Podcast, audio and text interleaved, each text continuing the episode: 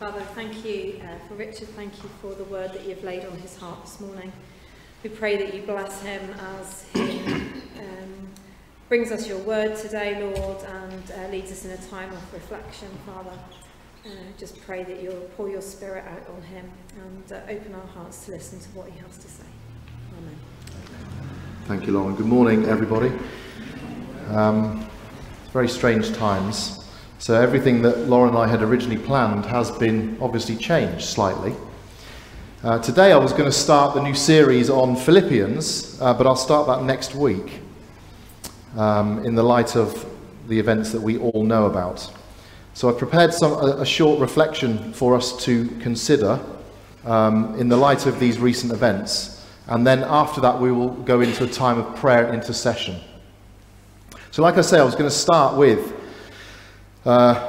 looking at our new series on the book of Philippians, which is where the text comes from, shine like stars in the universe.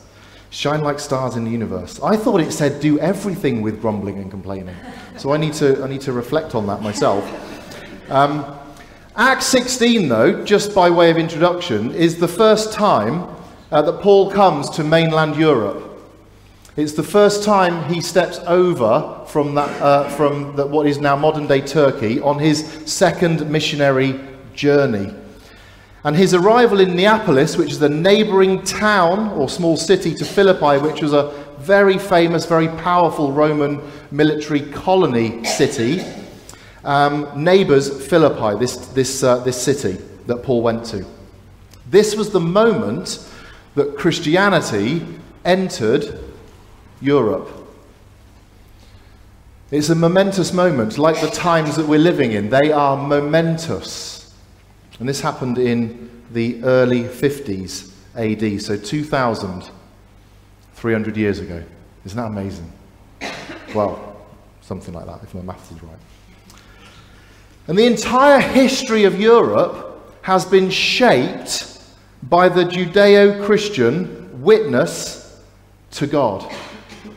The entire Western civilization. Right up to the point where, when you were watching your TV or watching on the internet yesterday, the language around this changing monarch from queen to king was almost exclusively religious in so many ways. And the foundation of that goes right back to Acts 16, when Paul went to Philippi and founded a church there by talking to a lady who was praying down by the river. And all the way through our Western history, it is the kingship of Jesus that has defined what monarchy is. Kings across the centuries have been crowned in the name of Jesus, with crosses on their garments and on their crowns, anointed with oil in the sign of the cross, in the name of the Father and the Son and the Holy Spirit, for 2,000 years nearly. It's an astonishing tradition that we are in, breaking at the seams, it seems, under the weight of globalism and capitalism and secularism and paganism. But these things have come and gone so many times before, right? Is Christianity mighty enough to hold the line, to carry the weight of the world's sin? Church? Yes. It is mighty enough. So we're never afraid that we'll lose, because Christ is the victor. And it's finished. The battle is won. Jesus himself said it. Father, into your hands I commit my spirit.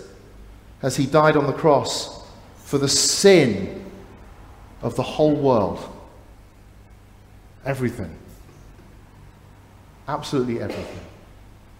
Glory be to Christ. Now, all the way through Western history, we had some naughty kings and queens, didn't we? What should we call them? Rascals. Ne'er-do-wells, right? Some of them were diabolical in the devilish sense of the word as well. They were wicked. Evil. and yet Christ and his atoning sacrifice is still sufficient for their sin and my sin and our sin. It is still sufficient because Christ is the true King.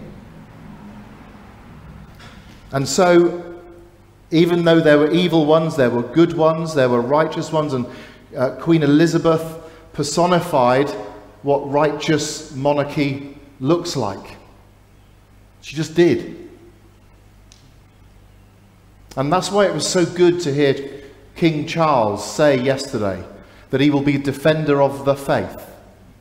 They re-proclaimed their commitment to the Protestant faith, to defend it, whilst being generous in the fact of a multicultural, secular, pagan society that we live in now. He will be, and has said on record, that he will be defender of the faith.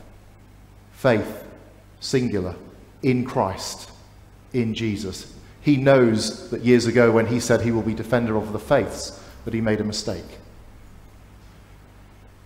I can see what he was doing, what he was trying to say, but it was a catastrophic mistake for the head of the Church of England.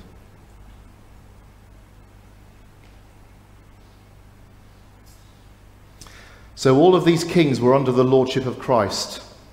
And if it's good enough for them, then it's going to be good enough for the people, right? So we have what is called Christianized Europe. The Christianized West especially.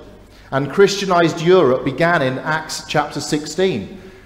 So we have another week of exciting anticipation before we come to Acts 16 to see how the church in Philippi formed, and then what gave rise to Paul wanting to write 4 chapters of this stunning letter to the church in Philippi a few years later.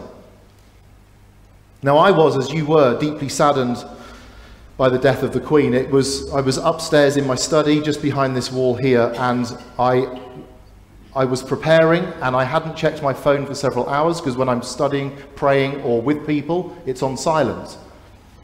And I came to a moment where I turned the phone over, and there was a message from a friend that said, "The Queen is dead." I don't know where you were when you heard the news, whether you were even watching the news and it just happened to be announced, or whether you were coming to it later like I did. But there was a moment where I just went cold.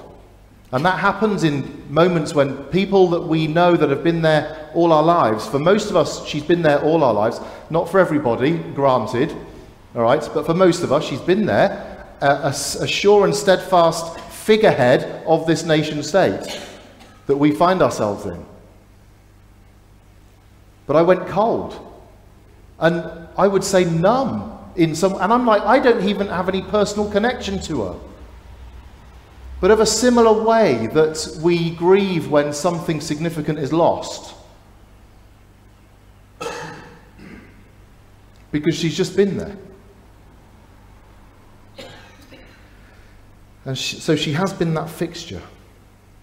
Now, of course, someone at her age dying is not a shock, is it? But the speed with which it happened at the end was the thing that was also shocking, wasn't it? And again, as Lauren said, saying goodbye to one Prime Minister, receiving another, and then dying within a matter of 48 hours, I think, is a staggering thought to think about. God knows the length of our days. He knows the length of our days. And every hair on our head is numbered. Have you ever tried counting the hairs on your head? Or on someone else's head? Always get permission first, all right? He knows how many grains of sand there are. Now, that's not to say God's a good mathematician and he can count rather well to fairly high numbers. It doesn't mean that. It means that God is involved in every single detail and facet of his creation, especially the height of his creation, you. You and me, believe it or not. It's another way of saying God knows everything about you. The internal life, the struggles, the desires, the wants, the needs, the sin, the brokenness, the pain, the loss, the joys, the highs, the lows, the sorrows. He knows everything. He knows the shape of your DNA. And he has called you into existence right now for this time. Welcome. Welcome. Good to see you guys. There's some seats here if you want to. Nobody will notice. Don't worry. Just come. Nobody will see. Nobody will see you. Hiya, guys. It's good to see you.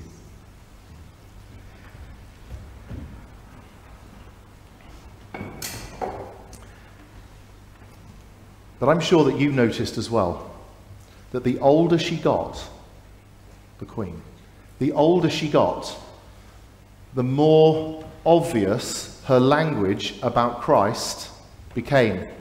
Church, did you get that? The older she got, the more lion-hearted she became for Christ, because she recognized that in her queenship, she was under the lordship and kingship of Christ, King Jesus, the one that brought Christianity to Europe in Acts 16.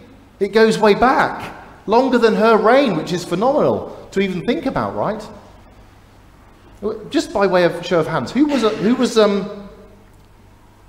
alive in the decade that she was born, for example? Let's stay there. Yeah, right. The decade that she was born, Liz. Come on.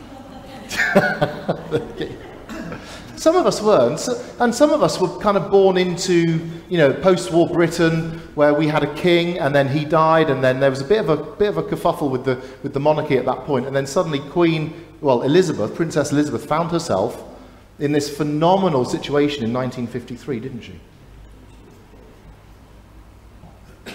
But she is becoming more lion-hearted the longer her reign went on. Jesus Christ, the King of the Jews, the King of the world, don't forget, crucified on a rubbish dump outside Jerusalem, with a title above his throne, which is the cross, that said, Jesus Christ, the King of the Jews, in three languages: Latin, Hebrew, Greek. That's another way for Scripture to say, it's not just King of the Jews here, guys. This is God's way of saying, this is the King of the world. And it's in all of your languages, lest you not understand. So her rule and her reign was under the lordship of Christ. And I do think that the older she got, the longer she went on, the more apparent and more obvious this relationship to Christ was for her.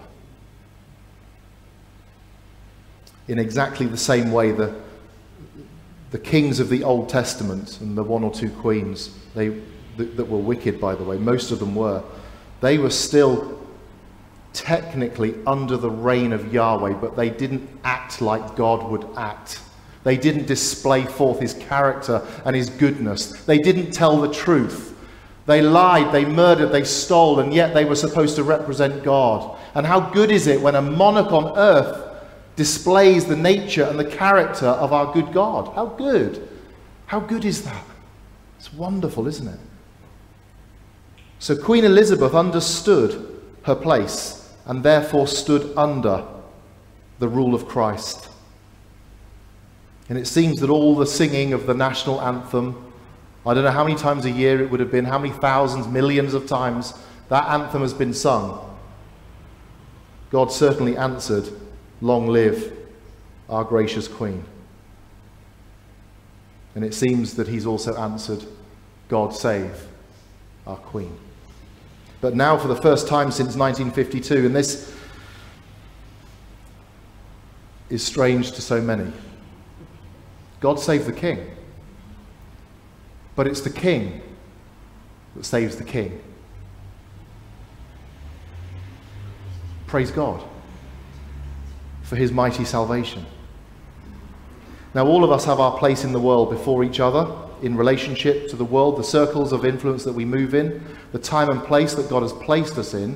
We all have our place and our responsibility, our divinely given responsibility, to be followers of Christ. Because that's where you will flourish the most. That's where you will find healing and salvation. And you'll find the goodness of God. You will find God. And each one of us carries, therefore, these gospel responsibilities in the world. So we don't just pray, "God save the Queen" or "God save the King." We pray, "God save the butcher, God save the baker, God save the farmer, God save the delivery driver." because this is the business that God is in, church. Salvation. Salvation. Do you know this salvation? Have you met this risen Christ who was crucified, dead, buried, ascended for you, and is coming back? Do you know him?